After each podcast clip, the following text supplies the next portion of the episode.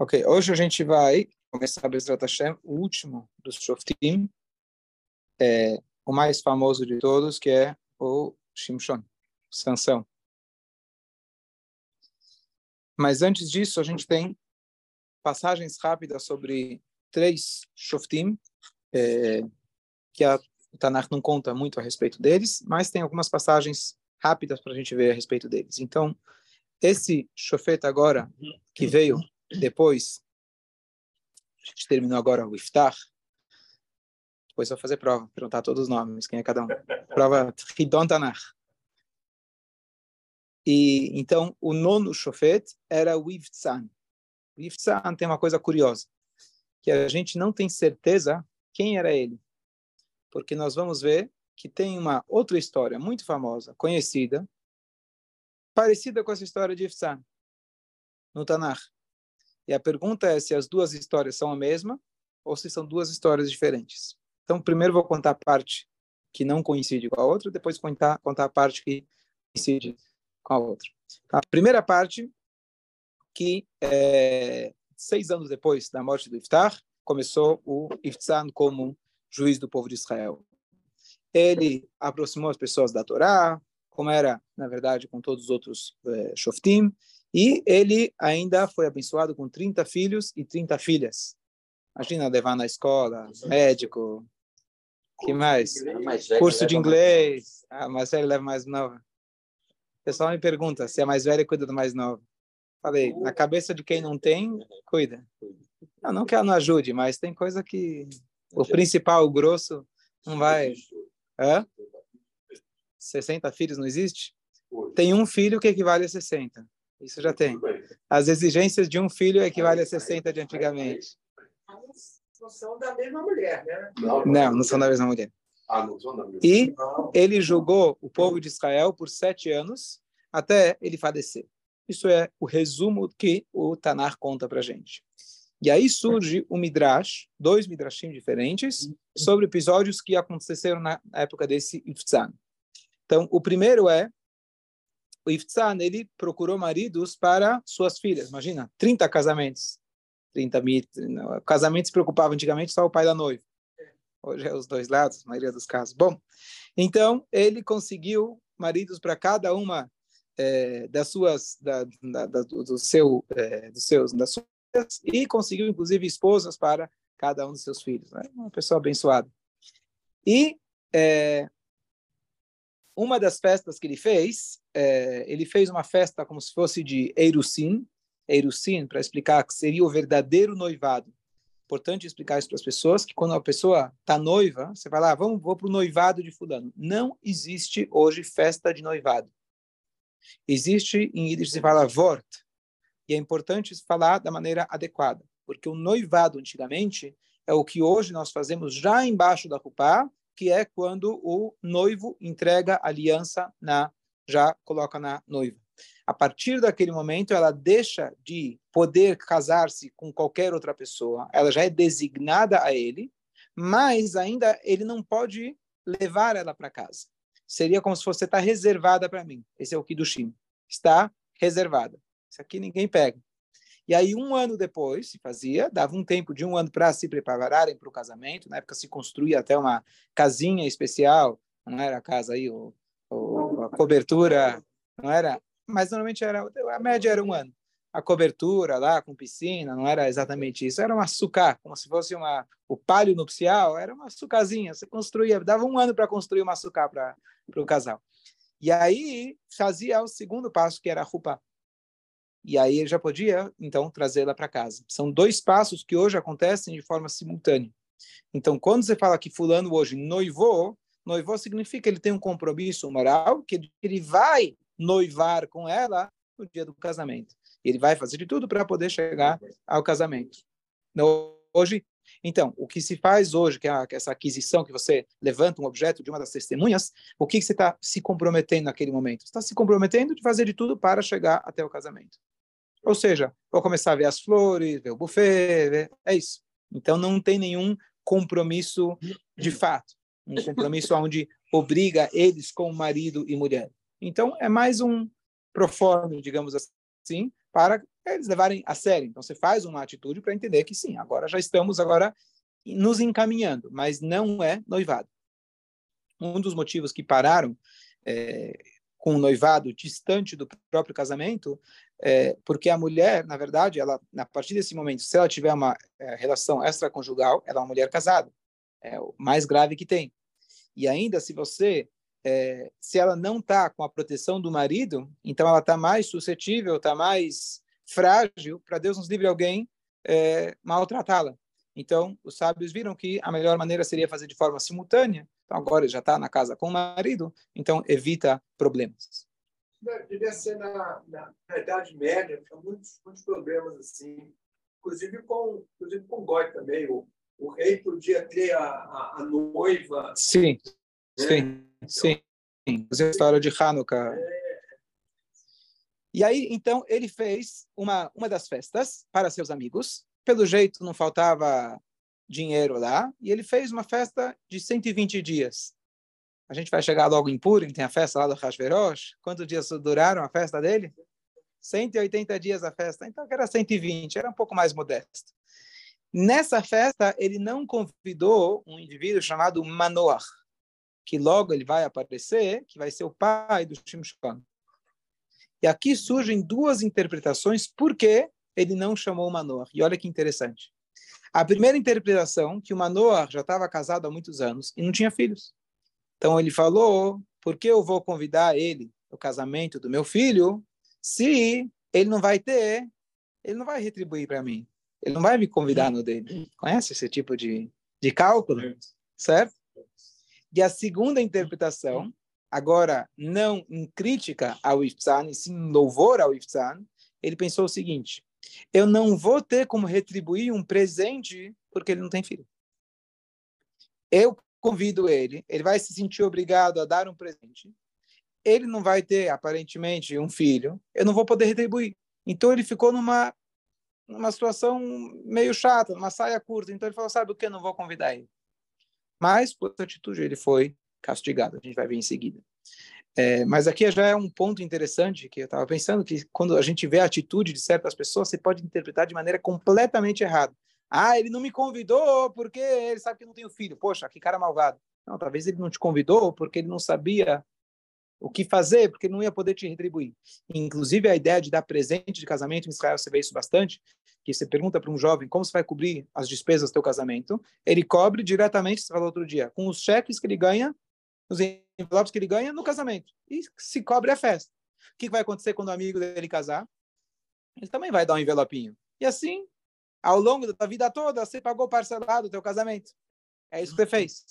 E isso, inclusive, tem uma implicação alárrica, que está escrito que quando você convida alguém para o teu casamento, é, a pessoa te deu um presente, e ele agora está casando, ou casando o filho dele, né? Você convidou para o seu filho, convidou ele.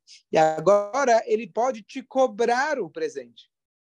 Ele pode te cobrar. Hoje não é, não tem essa mesma, esse mesmo peso. Mas antigamente era é como se fosse óbvio. Eu vou casar, vamos fazer uma vaquinha, vamos permitir você casar. Amanhã você casa. Então já se contava com isso. Então quando te convido no casamento, eu já estou literalmente contando com o seu presente. Não é um negócio de falar, poxa, esse cara me convidou só para ganhar presente. Não, era isso mesmo. Convidou para ganhar presente. Fazia parte. Inclusive, a Alaha fala que você pode cobrar. Tem situações que não pode. Se você casou de uma maneira diferente do outro, uma, maneira mais modesta, e aí tem se é no mesmo país, etc., você deu oportunidade para ele vir, aí tem discussões, tem, tem diferença na Laha, quando que você poderia de fato cobrar da pessoa, mas só para a gente ter uma ideia, como a ideia do presente para o casamento é realmente uma coisa muito importante. E aí a gente vê na história como ele se preocupou com isso, que vai convidar o cara e ele vai dar presente. Eu não vou poder retribuir para ele o mesmo presente. Uma terceira interpretação. Qual?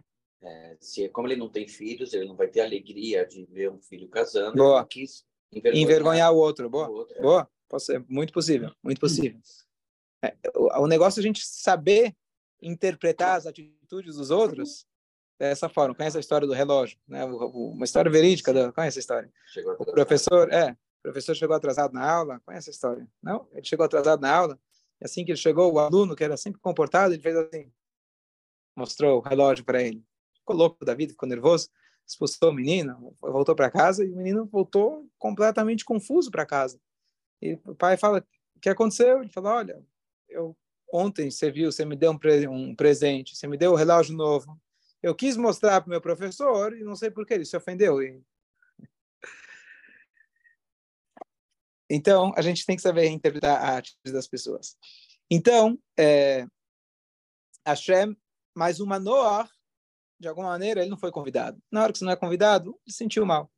E Hashem, então, puniu de maneira extremamente rígida o, o Iftzan, e o Iftzan, ele que tinha muitos filhos, e o Manoach não tinha filhos, Hashem inverteu, e o Iftzan perdeu todos os filhos que ele tinha, 60 filhos, e o Manoach, futuramente, a gente vai ver que ele deu a luz, é, a esposa dele deu a luz ao, ao Shimshon. Isso é Midrash, certo? Então, Midrash, sempre digo, a gente não sabe até que ponto é literal, até que ponto é mais para trazer para a gente o drush, a lição para a gente, se isso aconteceu de fato ou não, mas aqui fica a lição para a gente de que como a roda da vida, às vezes, muda de uma hora para outra, é, literalmente. Tem uma, uma expressão, quem acredita no Midrash é um tolo não, a, a, a, essa, não, a expressão é sobre as histórias do Baal Shem Tov. Quem acredita em todas as histórias do Baal Shem Tov é um todo. Mas quem diz que elas não poderiam ter ocorrido é um, um herege. Quer dizer, em relação ao Midrash, é. nunca vi.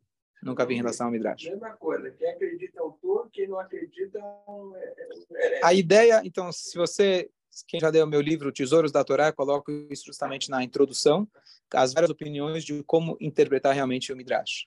É, uma coisa é certeza, que o Midrash ele foi escrito de forma enigmática, de forma em códigos e foi feito justamente para você lidrosh, lidrosh para você extrair de lá as lições. Então você não pode chegar e falar, não, isso aqui é mentirinha, isso é historinha de fada. Não, tá lá, tá lá. Agora, se aconteceu literal, talvez aconteceu num plano espiritual. No caso aqui, pode ser que ele perdeu 60 filhos no sentido espiritual. Não necessariamente ele teve que enterrá-los fisicamente. Então, mas a ideia com certeza fica muito clara. A lição fica muito clara. E aí vem o segundo Midrash sobre esse Iftzam. E o segundo Midrash conta uma história. Eu vou começar, vamos ver quem continua. Tinha um homem que ele era muito rico. Ele morava em Israel. Ele tinha dois filhos. E começou uma fome em Israel. E ele decidiu sair de Israel por causa dessa fome. Lá, esses filhos encontraram duas mulheres que não eram do nosso povo. E esse homem acabou falecendo. Que história é essa? A história de Ruth. A história de Ruth, uma dessas noras era Ruth. Quem era esse homem rico era o Elimelech, certo? Então, a, o Midrash conta toda essa história, mas com o nome Iftzan, com um nome diferente. E a pergunta é, será que cronologicamente cabe, precisaria fazer as contas, se realmente daria para ser a mesma Ruth, que logo, depois ainda vai ter, depois do Shofet, depois do, do Shimshon, se aí vai começar a ter o Elia Cohen, que é o próximo livro de Shmuel, aí vai vir o Shmuel, depois do Shmuel vai vir Shaul, depois de Shaul vai vir David. Então tem aí umas boas gerações para ver se realmente aconteceu nesse momento. Ou, ou que... É, então, assim, dá uma diferença de anos, dá uma diferença de anos. Então, é difícil de entender exatamente se esse Vitzan é de fato esse Elimelech, ou que a gente tem um livro inteiro, não está no Midrash. Essa história que eu contei agora sobre Yitzhak está no Midrash. A história de Elimelech está literal, lá está o livro de Ruth. Então a pergunta é se esses são, de fato, as mesmas pessoas com nomes diferentes, ou se são duas pessoas e aconteceu histórias muito parecidas. Eu não tenho um consenso a respeito disso. Era bisavó. Bisavó. bisavó. Sim, é precisaria fazer a, a, a, as... Eu também viveu é, na época de Shaul e Davi antes de Shaul. Sim. Então, então, mas eu não sei se nós temos a cronologia perfeita, se conta realmente todos os anos, é, especialmente como eu falei, essa parte está no Midrash. Bom, então, aqui a gente conclui então esses dois episódios da vida de Ivtzan, e aí surgem mais dois juízes, como eu falei, o Tanakh, ele está contando para a gente as histórias que são relevantes para nós, que têm um ensinamento para nós. Então, aqueles juízes que não tiveram episódios que são relevantes para a gente, não contam. Então, teve um juiz da tribo de Zebulun, que o nome dele era Eilon, não se conta nada a respeito dele, a não ser o fato que ele era da tribo de Zevulun e que ele foi juiz por 10 anos. Depois tivemos mais um chamado Avdon, e esse Avdon, ele teve 40 filhos, 30 netos, ele era rico e cultivava terras, etc. Eles tinham muitos burros, eles andavam por Eretz Israel e é, eles é, ajudavam o pai dele e ele liderou o povo por oito anos. Aqui conclui a história desses três Shoftim, Iftzan, Eilon e Avdon. Falei que no final vai ter prova, tenta lembrar bem. É? É, tá diminuindo. O outro vai ter um filho. Quantos irmãos tinha o Avimelech? Quem lembra? 70 irmãos. 79. É, um, ele matou. É, o total era 70. Boa. Então, tá. Eu conheço. Então, a tua esposa está escutando netos. aqui, ó. Pode ser? Fala. Uma pessoa que tem quase 80 netos, pode ser? 80 netos? Já ajuda. É, é tá bom. Baruch Hashem. Baruch Hashem. Não, mas era com muitas esposas também, então era.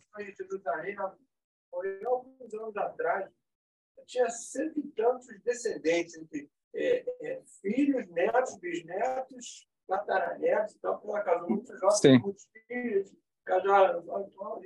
Cento e tanto não é, não é assim, não, não é incomum. Não, é Ela tem dez filhos, cada um dos dez tem uns sete, média, sete, oito, nove.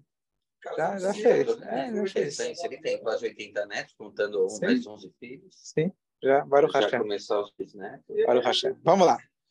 Então, aqui a gente só resumiu a história de três Shoftim, que a, a, o narra é muito sucinto. E agora vamos ler a história completa desde o início, a história do Shimshon. Então, as pessoas gostam, que é, o, é talvez lá que se inspiraram os super-homens que tem aí nos desenhos animados, etc. Mas o super-homem, literalmente, é o nome talvez mais adequado para ele, porque ele era um homem, mas ele tinha forças literalmente sobrenaturais, e aí talvez por isso que surgiam aí os super-heróis das crianças. Então, quem agora se tornou os soberanos na terra de Israel, sempre tinha, tinham vários inimigos, mas agora os inimigos principais do povo de Israel eram os filistim, filisteus. E toda a história dos, do Shimshon vai ser a guerra dele contra os filistim. É, então vamos lá. Naquela época, é, uma das maiores sadiquim que tinham eram esse Manoah, aquele que não foi convidado na festa. Ele já era casado há vários anos e ele não tinha filhos. Então, Nar conta para a gente, a gente lê essa Haftará, que Hashem ele vai lá e ele aparece para a esposa de Manoah. Nós não sabemos o nome dela, mas ela adota, tem um nome que ela adota que é chamado Slel, Slelfoni. Slelfoni. O que, que significa? Que Deus, é, o anjo se virou para ela, porque o anjo vai aparecer para ela duas vezes e não para o marido. Ela vai continuando aquele shur que a gente está falando que as mulheres dão direcionamento, etc. Então, a Shema apareceu para a esposa e não para o marido. E aí, uma coisa que eu já falei também algumas vezes, o livro que nós estamos estudando, a coleção de livros que a gente está estudando, se chama Nevi'im, profetas. Por que profetas? Não só porque se tinha Yoshua e os outros profetas, porque era uma época que havia profecia em abundância. Você tinha a escola de medicina, escola de direito, tinha escola de profeta. O que você quer ser quando crescer? Ah, eu vou fazer a USP, eu vou fazer a Estivá de profetas. Quando você crescer, eu vou. Quando eu crescer, eu vou falar para você que vai ser teu futuro. O que você quer? Vou ler tua mão? E eles ficavam praticando. E tem lá. Hã? Hã? Será que profeta dá dinheiro? Até hoje, profeta dá dinheiro. Até hoje, profeta dá dinheiro. A diferença é que lá os profetas eram verdadeiros. Aqui é tudo as pessoas gostam de querer sentir que eles têm um poder a mais. A profecia, mesmo a falsa, na época também se tinha profetas falsos. Por isso, justamente, a Torá te dá exatamente quais são os critérios para você saber qual é um profeta e etc., de acordo com a Torá.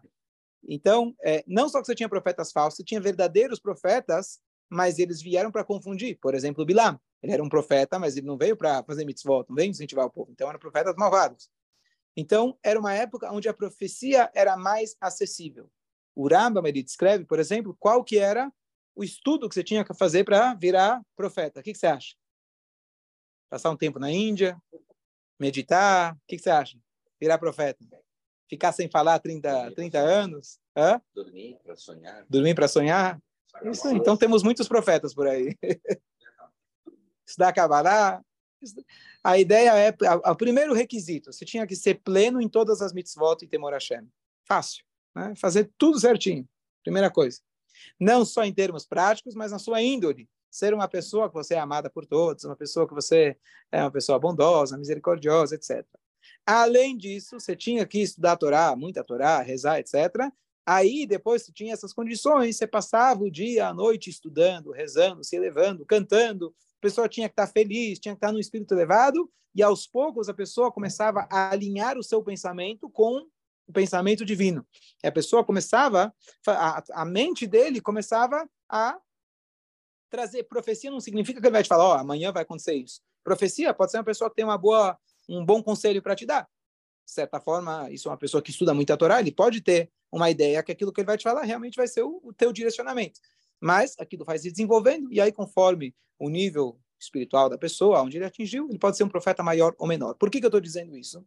Porque a passagem é curiosa que quando o anjo aparece para ela, ela fica na dúvida se ele era um anjo ou se ele era um profeta.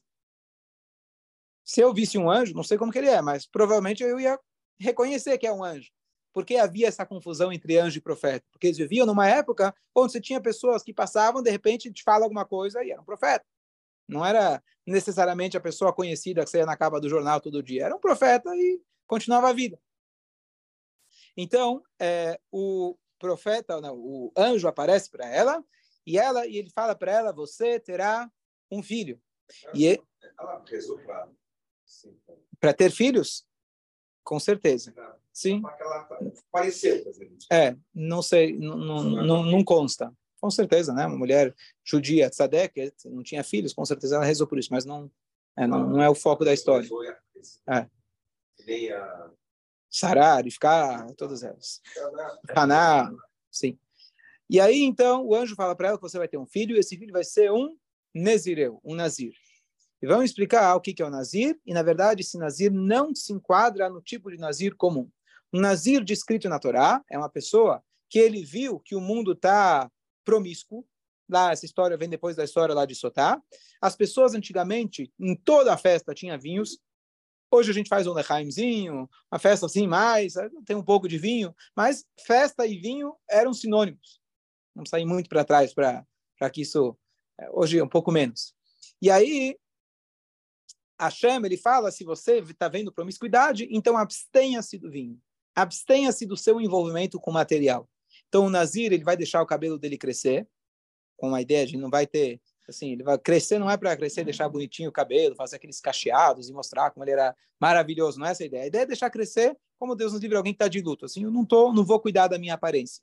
E ele não pode entrar em contato com o morto. Qual que é a ideia de não entrar em contato com o morto? O morto ele tem impureza, então ele vai manter um status de pureza maior, esperando assim ele poder ele poder estar mais próximo de Hashem e que o mundo se refine um pouco mais. O Nazir, de forma geral, ele era Nazir talvez por 30 dias. Se alguém vira e fala, eu quero ser Nazir, 30 dias.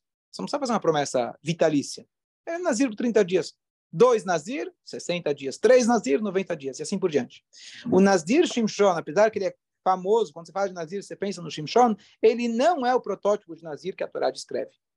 Por dois motivos. Ele podia entrar em contato com mortos, não tinha problema nenhum.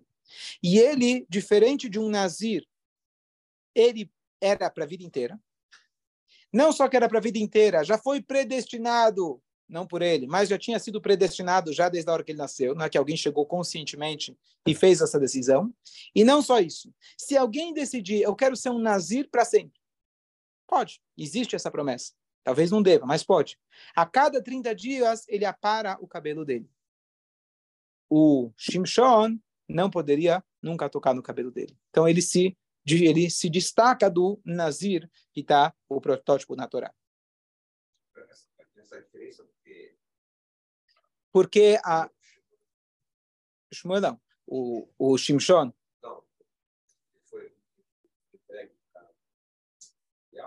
Não, isso está com o Shmuel, o filho de Haná, também tem, ele também se tornou um nazir, de certa forma, mas a história é diferente, ele não é famoso por ser nazir. Então, por que essa condição diferente? Então, o Rambam ele explica que foi justamente a história do Shimshon, foi aquilo que se chama Hora'at Sha'ah, uma, uma lei pontual. Deus assim predestinou, queria que tivesse um, uma pessoa que iria salvar o povo judeu, o povo judeu não estava necessariamente no nível mais alto possível, então precisava ser uma pessoa que fosse condicionada desde criança para um nível espiritual mais elevado. Então Hashem falou, eu quero essas exigências dele. Então ele não vai ser igual ao Nazir literalmente, mas por um lado ele pode tocar com o morto, no morto, por outro lado ele não vai poder nunca tocar nos cabelos dele. E a proibição principal dele é que ele não pode nem tomar vinho e nem nenhum derivado da uva ele pode ter, nem sequer um vinagre ele pode ele pode é, tomar certo? E, para tanto, ele deve se afastar de qualquer coisa que esteja ligada ao uva. Vamos lembrar depois, tem a passagem que ele vai, ele está indo com os pais dele, então os pais passam pelo vinhedo e ele faz questão de não ir pelo vinhedo para não chegar perto do, do risco dele acabar comendo a uva, etc. Mas é, é o Nazir pode, pode comer uma, uma, uma uva? Ou... Não. Eu acho que o Nazir não pode comer uva. A uva em si? Uva em si, boa pergunta. Pode, poderia comer a uva. A uva Boa pergunta, preciso pesquisar. Não, assim como, assim como você, você pode comprar uva na feira, você não pode comprar um vinho, nem suco de uva na feira. Então ele muda de status. Ele muda de status. Abraham muda. Isso, Abraham muda, exatamente. Boa pergunta. A linguagem sempre yain. Boa pergunta. Bom, é que eu não conheço muitos Nazirim por aí, então não tenho experiência, mas é, precisaria. A pergunta, a pergunta é válida. Ok. é o quê? Os coqueiros? Foto uma vez. Sabe quem era o. Sim, sim. Do, do Ravo é, Shmuel, é, como é que ele. Que era rabino-chefe de Israel uma vez, muitos anos que ele ele, aí eu vi uma foto. Uma... Ele deixava o cabelo crescer. É. O Rogachev Ergoin, famoso é, sábio de Rogachev, ele nas fotos que tem dele, é, ele tem, tinha cabelo comprido. Aí, mas não se sabe, é, não se sabe exatamente se era Nazir, uns falam que ele estava tão não tinha tempo para cortar cabelo, mas são pessoas assim de outro nível. Não... Aquele saiu uma vez há muito tempo, quando apareceu que ele era. Que ele era um Nazir. Obrigado. Era Obrigado. junto com o Rabo é, Fábio o outro Ashkenazi. Cara. Era Rabo Ashkenazi, era o sogro dele. É uma vez. Tá bom? Ok. E aí, então, ela chega e conta para o marido: o anjo apareceu para mim. Mas, na verdade, ela não tem certeza se é um anjo. Porque quem sou eu? Não estou digna de que apareça para mim um anjo. Inclusive, se o anjo aparecer, pode ser que eu vou morrer. A gente não tem um nível então, o Manoah, ele ficou na dúvida. Quem é que deu essa ordem? E aí ele reza para Hashem, Hashem, então faz favor, traga mais uma vez o, o anjo para cá, para poder confirmar. Não é que não confiou na esposa, mas ele ia tomar uma atitude para a vida dele, queria saber qual era a fonte, se de fato era um anjo. Então Hashem, ele vai lá e aparece pela uma segunda vez. Mas para quem ele aparece? De novo para a esposa de novo para a esposa, mostrando, mostrando como o Manor deveria, ele era uma pessoa, a gente falou que ele era um tzadik, mas provavelmente Hashem queria que ele visse o mérito da mulher, visse o mérito espiritual dela, e aí ela vai lá e chama, então, o marido para que agora ele pudesse ver, e ele vira para o anjo e pergunta, e aí, qual, qual que é a tua? O que você falou aí para minha esposa? Conta essa aí, não estou entendendo. Ah, não foi bem assim, só estou usando a linguagem atual. E aí o anjo falou, é para você fazer exatamente o que eu falei para ela que ele não tome os derivados da, da uva, etc. Ele vai ser um nazir por toda a sua vida, não corta seus cabelos. Só isso? É só isso. Eu estou repetindo o que eu falei para ela. Só isso. Não tem nenhuma novidade. Mas dessa vez ele realmente percebeu que era um anjo de Hashem. E aí ele, ela fica preocupada. Talvez a gente viu o anjo de Hashem. Talvez a gente vai morrer. Que é estranho. E aí o marido fala: peraí, se Hashem quis transmitir para você a mensagem que você vai ter filho, como você vai morrer? Mas aqui a gente vê, quer dizer, não é à toa que a gente não vê anjos no dia a dia, é, porque quando a gente tem uma revelação muito grande, a gente não está pronto para é, ter essa, essa, essa revelação.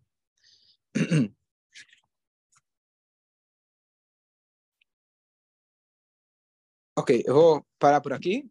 Vamos, daqui a pouco a gente próximo vai ser Minha, que a gente pode perguntas, respostas, dúvidas, comentários o anjo apareceu para ela, mas para ele também. na segunda, na primeira vez ele aparece só para ela, na segunda vez aparece para ela primeiro e ela chama ele e aí eles e aí ele vê também.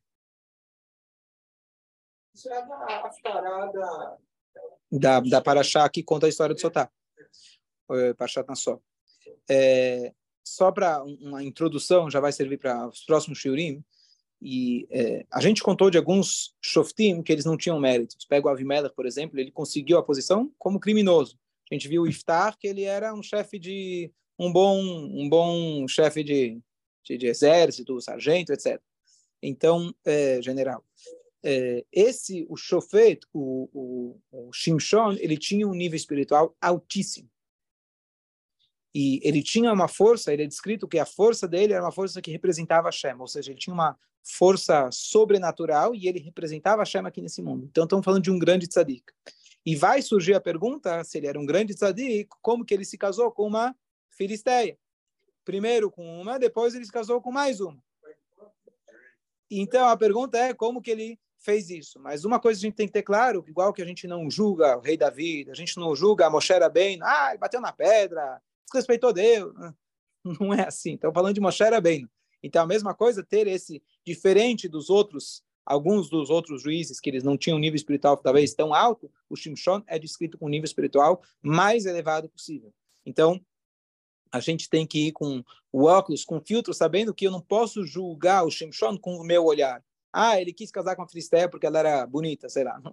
Não estamos falando de uma pessoa desse nível. Apesar que a Gemara descreve algumas coisas criticando o próprio Shimshon, mas a Gemara pode criticar o Shimshon para o seu nível espiritual. Nós não podemos criticar e falar, ah, Shimshon era um Zé qualquer. Pelo contrário, ele representava Hashem, ele tinha uma força muito grande.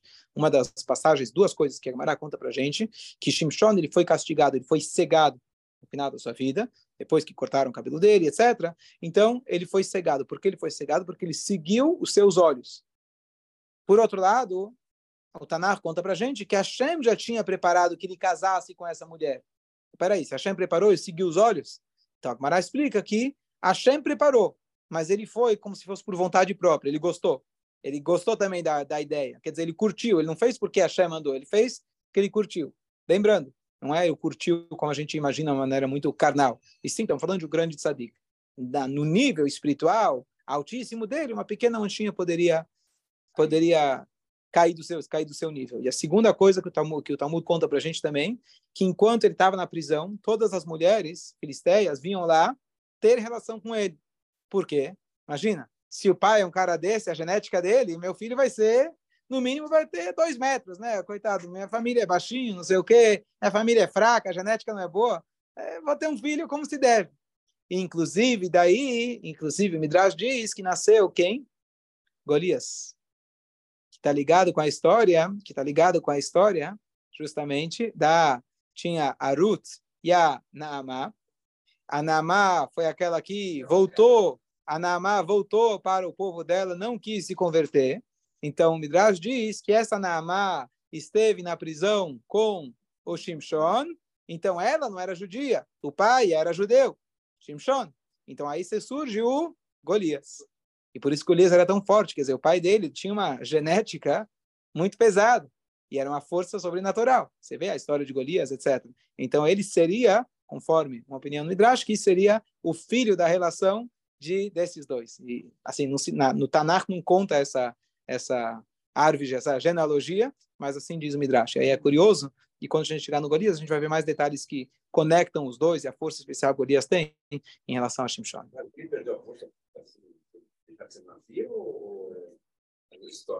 Então, ele acabou perdendo a força